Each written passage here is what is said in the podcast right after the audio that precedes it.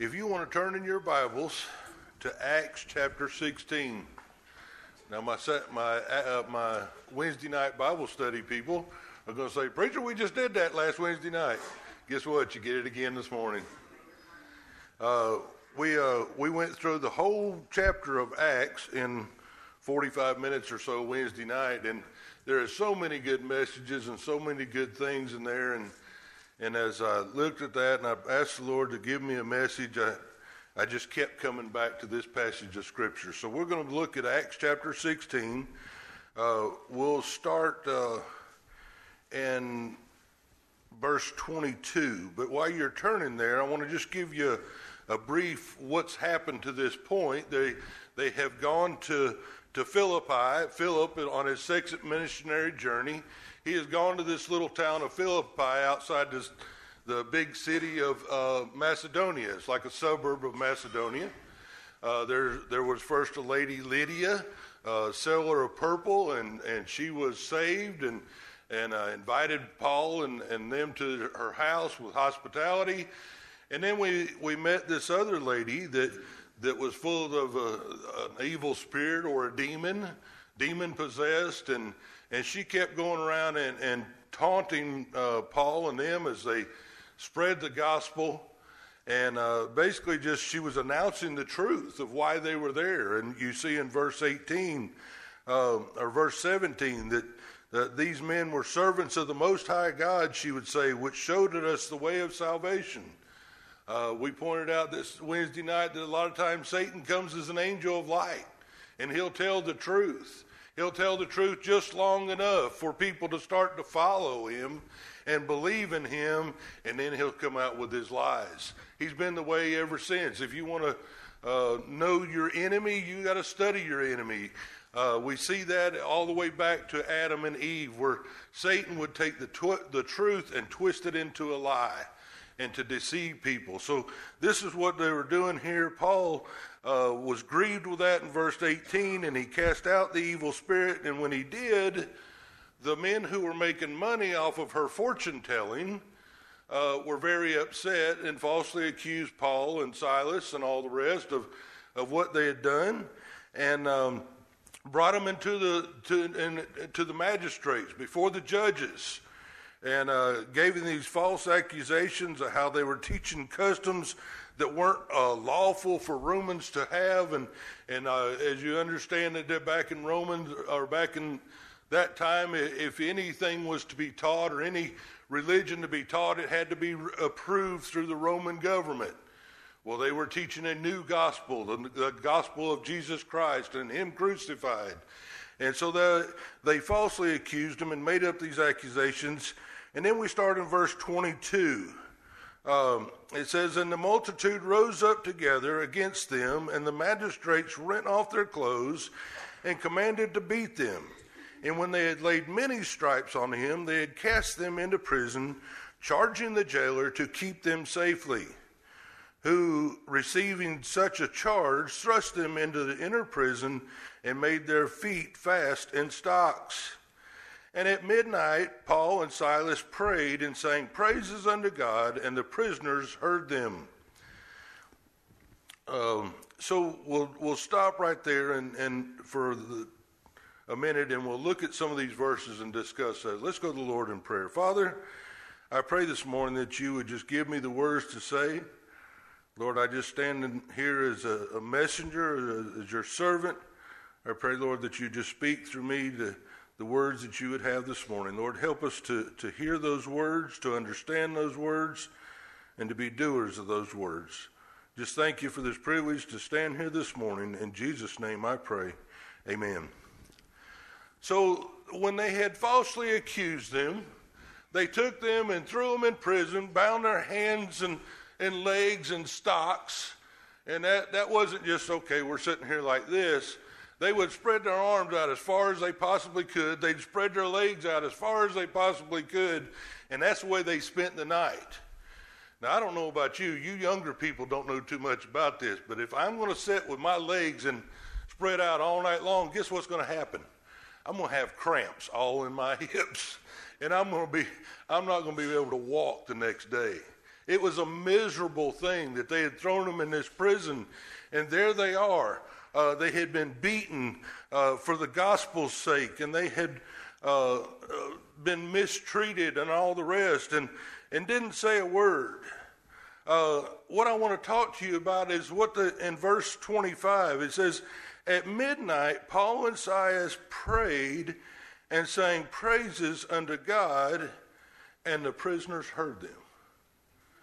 This is what I want to talk to you about this morning. How many times have you been in a situation that things didn't go right, things didn't go like you thought they should, and you poke your lip out as far as you can poke it and let everybody watch? Woe is me. Nobody knows the troubles I see. And we mope around. As Christians, we are the worst ones in the world. We're the most complaining group of people there is. Hello. Amen. Y'all say amen there. Amen. Aren't we? Yep. We complain and we complain and we complain. Hey, brother, sister, how you doing today? I don't feel too good. I don't have any friends. Aren't we? And that's the way we go around. That's the way we live our Christian life. Here is Paul and Silas. They had been beaten, done absolutely nothing wrong, and they're praising God and singing praises with blood dripping down their back, with their legs and arms and stocks and cramps and hurting and in pain. And what are they doing? Singing praises to God. Now, somebody tell me the truth. The last time you were in a difficult situation, it was no problem for you to sing praises to God, right? Thank you, Lord, for where I'm at. Now, I'm not foolish enough to know this is easy preaching, hard living. I'm not going to tell you that I've been there. I've been in difficult situations, and I just like, Lord, what in the world? What are you doing to me? I've been doing all I can for you, and here I am in this mess. Hello, anybody with me? That's our reaction, isn't it? How did Paul and Silas do this? How could they sing praises to God in such a difficult situation? Well, first of all, they knew they were there for a reason. They knew they were there for a reason. You need to understand that you are here for a reason. You are in your circumstance for a reason. Now, not granted, sometimes you put your own silly self there. I always say if you're going to be stupid, you got to be tough. Okay? So a lot of times we put ourselves, but at this point, Paul and Silas had done absolutely nothing wrong but preach the gospel. That's the only thing they did. But they understood. Now, how do I know that? If you back up to verse 6 and 7 of chapter 16, it talks about how that they wanted to go to these different cities and that the Holy Spirit wouldn't allow them to do it, that the Holy Spirit wouldn't give them freedom to do it. Now, that is pretty interesting there. They were being spirit-led by God's Holy Spirit. I mean, they wanted to go to these cities and preach the gospel, right? Well, shoot, there's nothing wrong with that, right? But the Holy Spirit said, nope, not going there now. So they didn't go.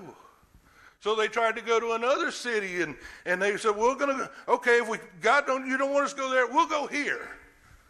The Holy Spirit says, nope, not today. And then later on, you read in the beginning of that chapter how that Paul saw a vision. A man from Macedonia came and in the vision said, come to us. We need to hear the gospel. So Paul says, prayed about this, and the Holy Spirit gave him liberty, and they went to Macedonia and to this suburb Philippi, and they preached the gospel, and people were being saved, and they cast out the demon of this woman, and now look where they ended up. But they knew they were there for a reason. They also didn't make, in understanding this reason, that God is up to something. When you get in a difficult situation, no fault of your own, or maybe it is fault of your own, take a minute and just say, okay, Lord, I understand I may have messed up. I understand that maybe I didn't mess up. But what I do understand is I'm wanting to follow you. I want you to be glorified in my life and all I do. So you have obviously put me here for a reason. Father, will you show me that reason? That's the answer.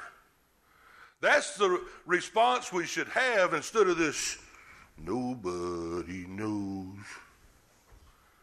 Come on now, y'all are quiet now. There's your response. Know that where you are is for God's purpose. For his reason. And that's hard to swallow. You know why?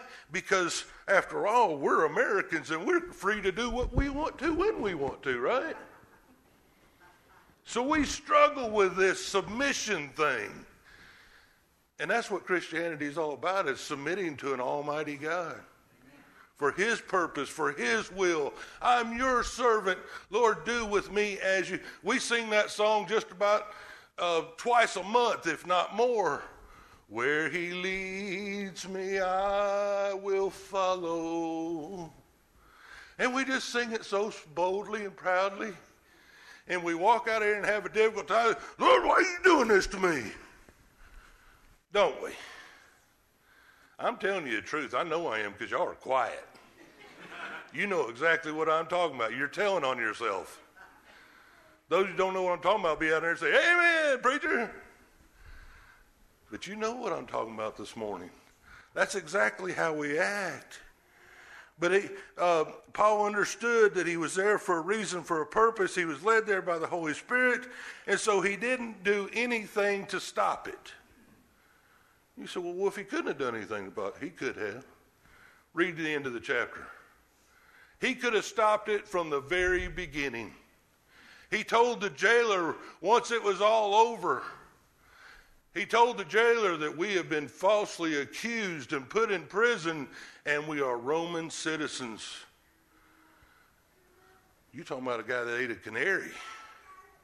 The jailer probably went, we've messed up. But he said, "What? That's okay, Brother Paul.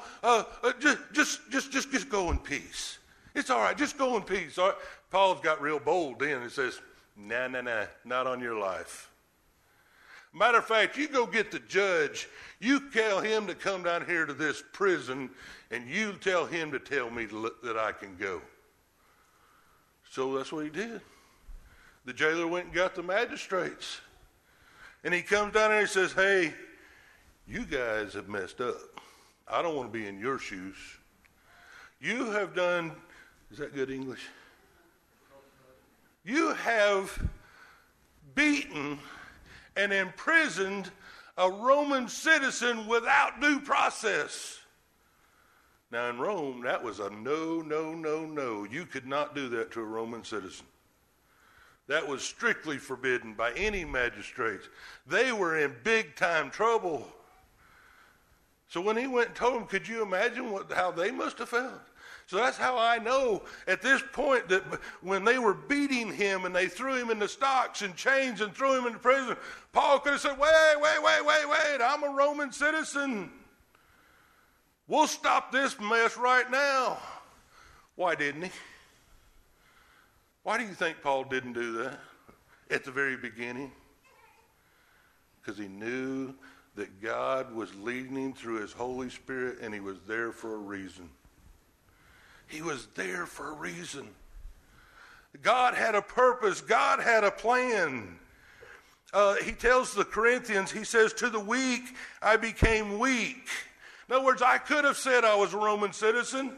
I could have stopped a lot of things, but I became weak that I may gain the weak.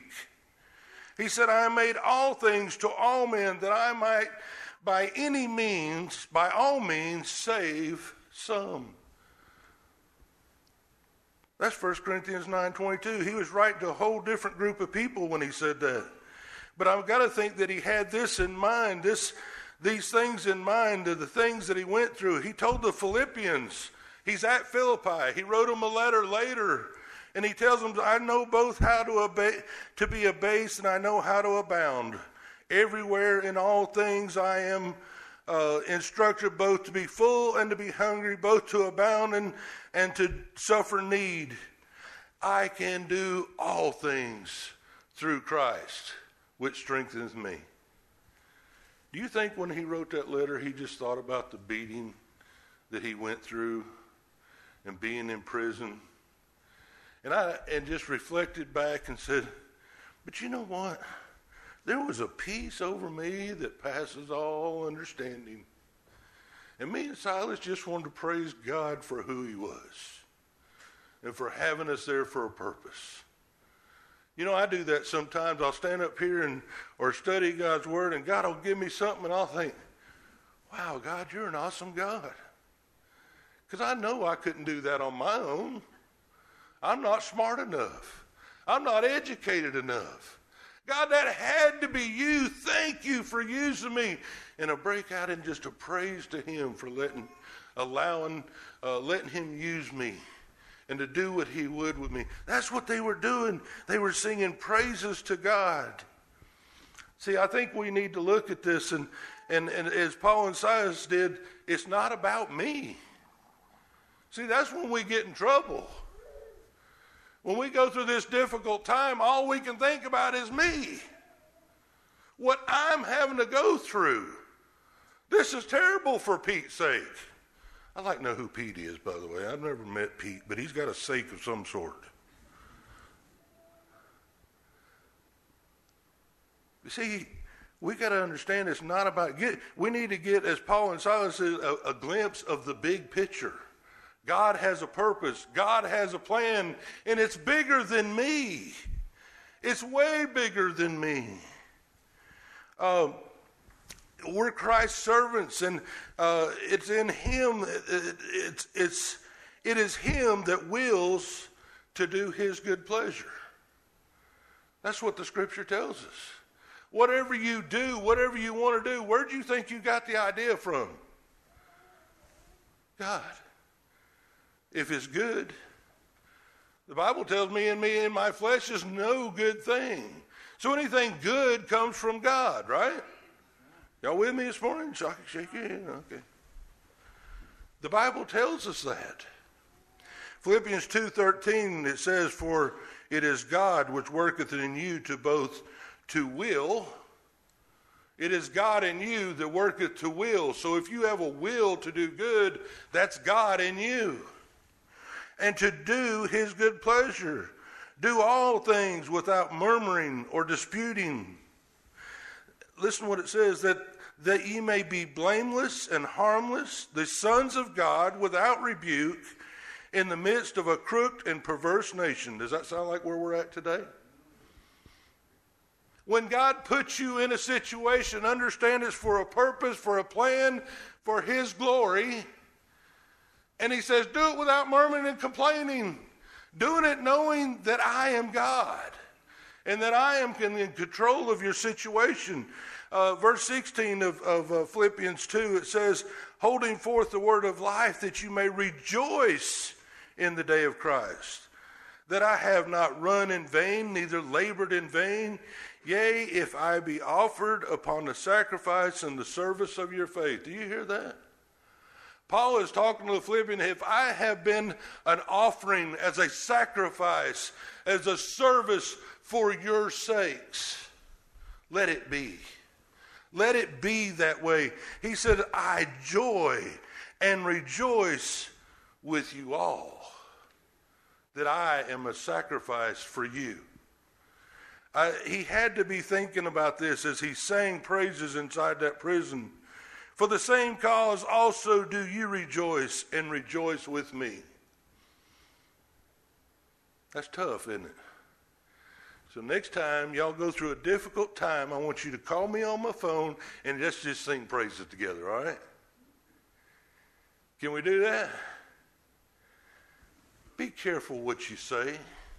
It says here that you may be blameless and harmless, and out without rebuke in the midst of a crooked nation. Why is it so important that we as Christians ought to be the happiest people on earth? Why is that important? Because the life we live is a testimony to what we believe. You hear me? Okay, I'm making sure y'all awake this morning. I know it's hot in here. The life we live is a testimony to what you believe. Do you believe that God loves you?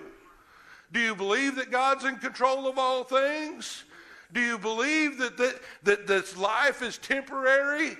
And as Paul says, these stripes and these things and these pains that we go through here on earth are just for a short time. And it's nothing compared to eternity. Do you believe that today? Does your life show you believe that today? When somebody asks you how you're doing, does your response show you believe that? I'm talking to me too. Y'all don't just sit there and grin like I'm some perfect person. I'm talking to me too. But that's what Paul was doing. Our life shows what we believe. I believe this is where a lot of people get mixed up. A lot of Christians get mixed up in their theology. When it comes to the hard time, how do you view God? What do you say to God about it? He don't love me. Hogwash. I like that word. Y'all have noticed that I've said it a lot. God loves you enough to give his only begotten son for you. Don't ever say God doesn't love you. You don't even know what love is if you would say such a thing. But I've heard Christians say it. Heard them say it. God doesn't love me. If he did, he wouldn't do this. See, our theology, our thinking, our revelation of God to us is all wrong. Why is it wrong? Because you're basing what you believe and what you understand about God on your circumstances. We cannot base what we believe about God based on what I'm going through. That's bad theology, people. What do I base what I know about God? What is true about God? What do I base it on? Nothing but his word. Nothing but his word. How he dealt with man from the very beginning of time until the last chapter in Revelation. That's what we know about God. It has nothing to do with your circumstances or I've heard preachers say it just makes you feel good. Let me tell you something. Salvation is not a ooey gooey feely feeling. Okay? Jesus said in this world you're going to have trials and tribulations. Be of good cheer. I've overcome the world. We talked about that last week when we talked about saints persevering. Today we're talking about overcoming our circumstances, overcoming our thoughts. But don't chase that rabbit. Don't base what you know about God based on circumstances. We come to church and we pray, lift our hands, and we had a good time of worship this morning, right? Praising God. Let me tell you, if God's worth praising this morning, he's worth praising tomorrow night too. He's worth praising Wednesday night, Monday, Tuesday, Wednesday, Thursday, Friday, and Saturday. Whether you're having a good time or a bad time, God is worth praising. That's the truth. Because God never changes. God is love. God cares more for you than you understand. And where he has you is for a purpose. People ask, where is God? What is he doing in my life? Has God forsaken me? And this is a big question today, right? A lot of people get that way because of their circumstances. And that's all they're doing is running about circumstances. The truth is, James talks about in several scriptures that the trying of our faith does what? Worketh patience. So what does that mean? Your difficulties, your circumstances are doing what? Perfecting you. Turning you into the image of his dear son. Now, anybody think Jesus was okay? Jesus did a pretty good job, didn't he? Come on, y'all, get with me. Did Jesus do a good job or not? Okay. And the Bible says that He is, God the Father is constantly working in my life and in your life to transform us into the image of His dear Son, right? We believe that? So if I can be like Jesus, He's a pretty awesome God. That's what He's doing. It's for a purpose. It's for a plan to make me more like His Son. That's not too bad.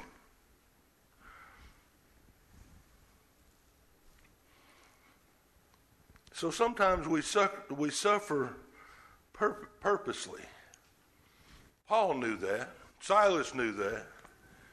They could have stopped what they were in. They could have said, nope, we're Roman citizens. You can't do this. They could have stopped it, but they didn't. They knew they were there for a purpose. They were being led by the Holy Spirit.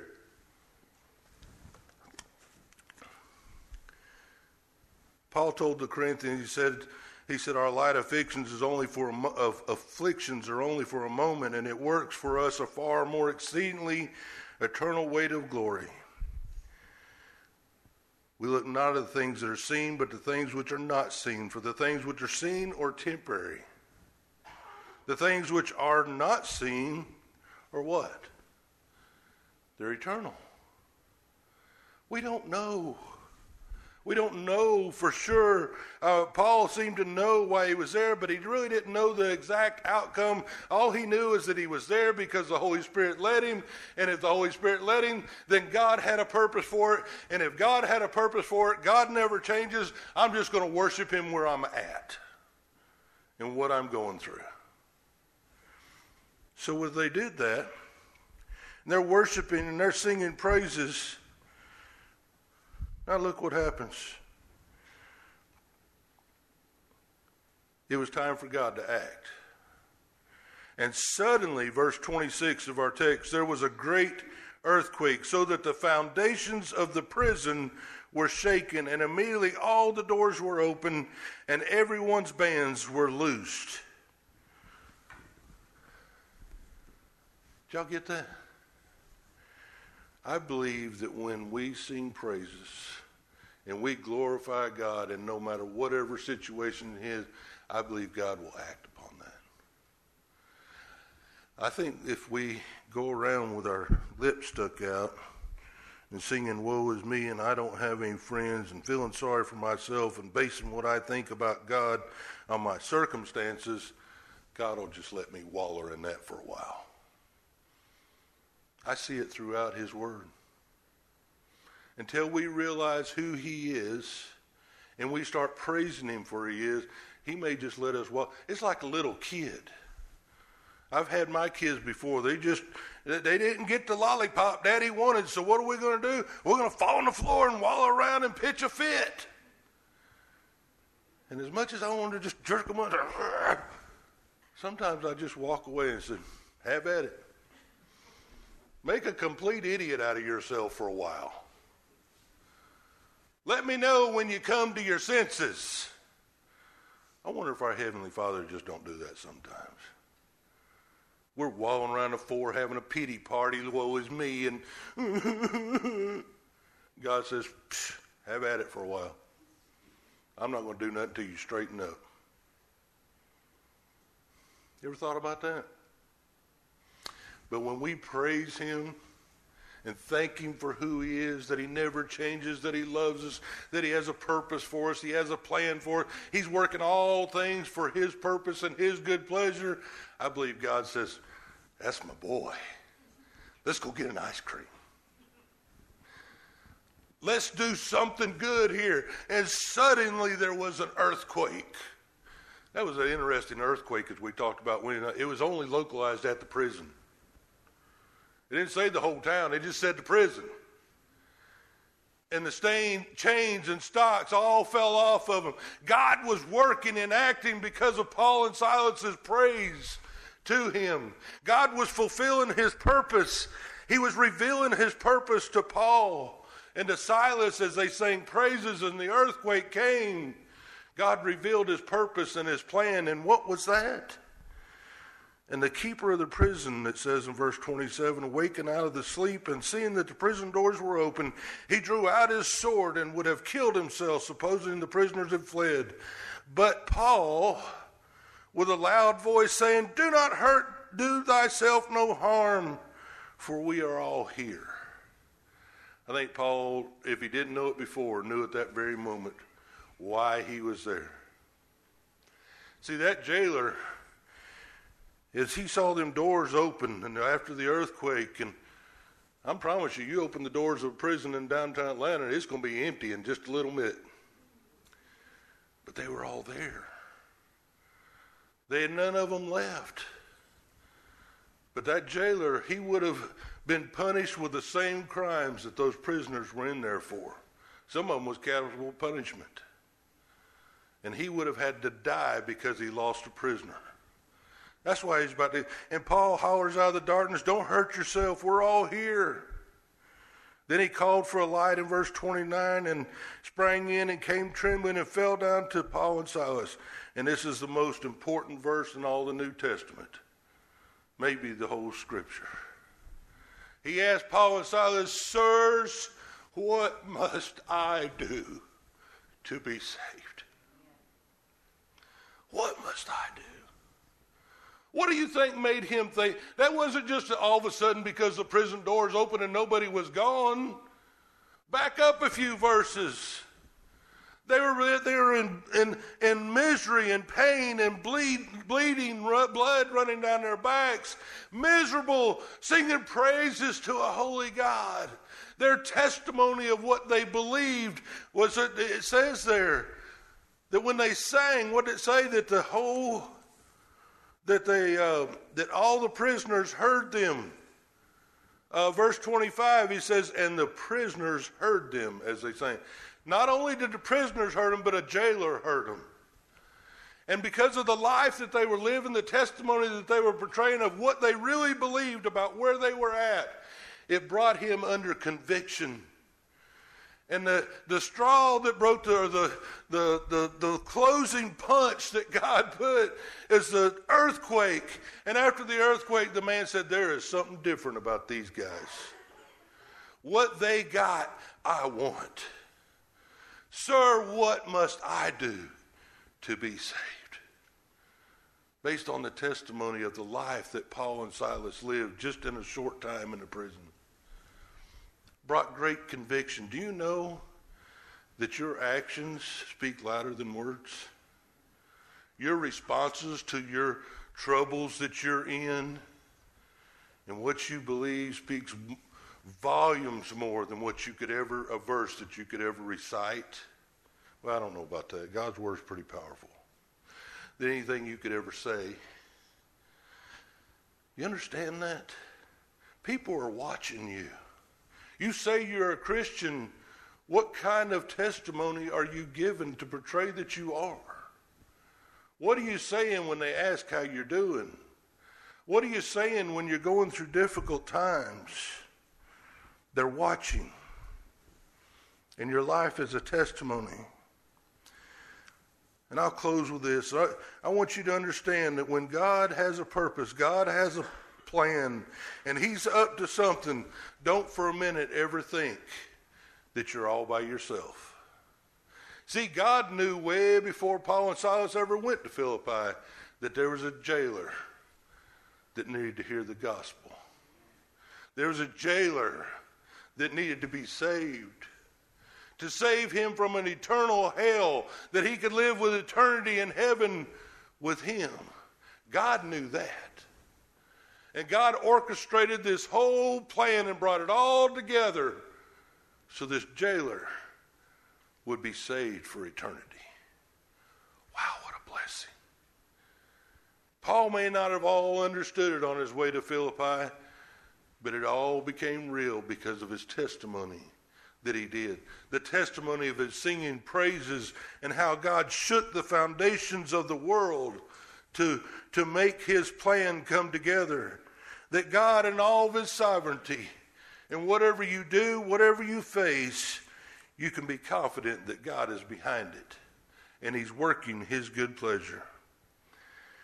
Sirs, what must I do to be saved? And they spake unto him the word of the Lord, and to all that were in his house.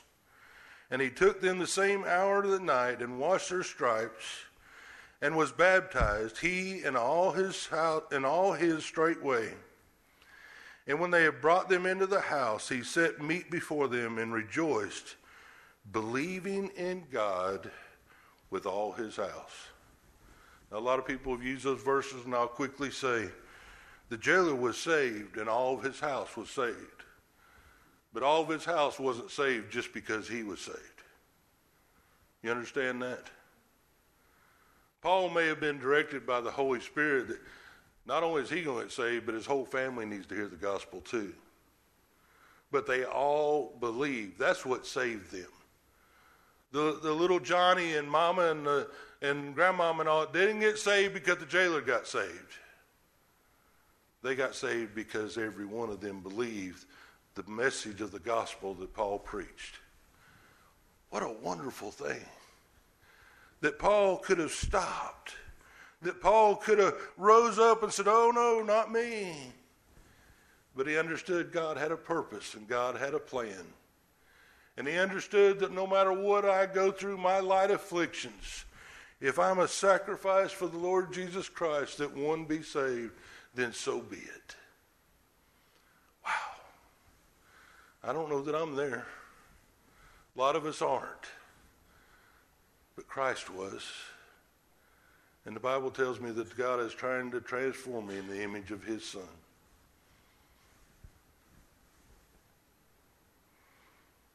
We can have some part and some soul spending eternity in heaven just by the testimony, the words we sing, the praises we sing, if we just have the right attitude toward our circumstances. There's many other scriptures. Jehoshaphat in the Old Testament in 2 Chronicles, they won the battle. You know why? Because he sent singers praising God before the army. And they didn't have to fight. He said, the battle's not even yours. People, the battle's not yours. It's God's. And he's already won the victory. Trust him for it. There's an old song, and I'll close with this. I'm not going to sing it. You're welcome. It says, I've had many tears and sorrows. I've had questions for tomorrow. There's been times I didn't know right from wrong. But in every situation, God gave blessed consolation that my trials came to only make me strong. Through it all, I've learned to trust in Jesus. I've learned to trust in God. Through it all, I've learned to depend upon his word. I've seen lots of places. I've seen lots of faces. There have been times I've felt so all alone. But in my lonely hours, those precious lonely hours, Jesus let me know that I was his own. Through it all, I've learned to trust in Jesus. I've learned to trust in God. I've learned to depend upon his word.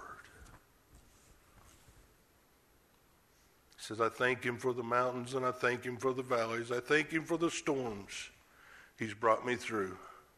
For I'd never had a problem I wouldn't know that he could solve them. I'd never know what faith in God could do. Through it all. Your circumstances aren't made to defeat you. Your circumstances are to show you what an awesome God you serve. Praise him for never changing. Praise him for bringing you through the storms. Praise him for using your life that some soul would spend eternity in heaven and not hell. Thank you, Father, for this day. We thank you for the testimony of Paul and Silas. We thank you for your word. Lord, it's so powerful. Lord, and we As difficult as it is to say, we thank you for the hard times and for the difficult times. We know you love us and care for us, and you want us to be transformed in the image of your Son, that others may see your glory, that others may know your love. Help us, Father, not to just be hearers of the word of the message today, but be doers as we go out these doors, to sing praises to you, not only inside this building, but in our everyday life, that others may see that you are God, and we believe in you. Thank you, Father, for this message today. In Jesus' name I pray. Amen. Page 191 as we stand.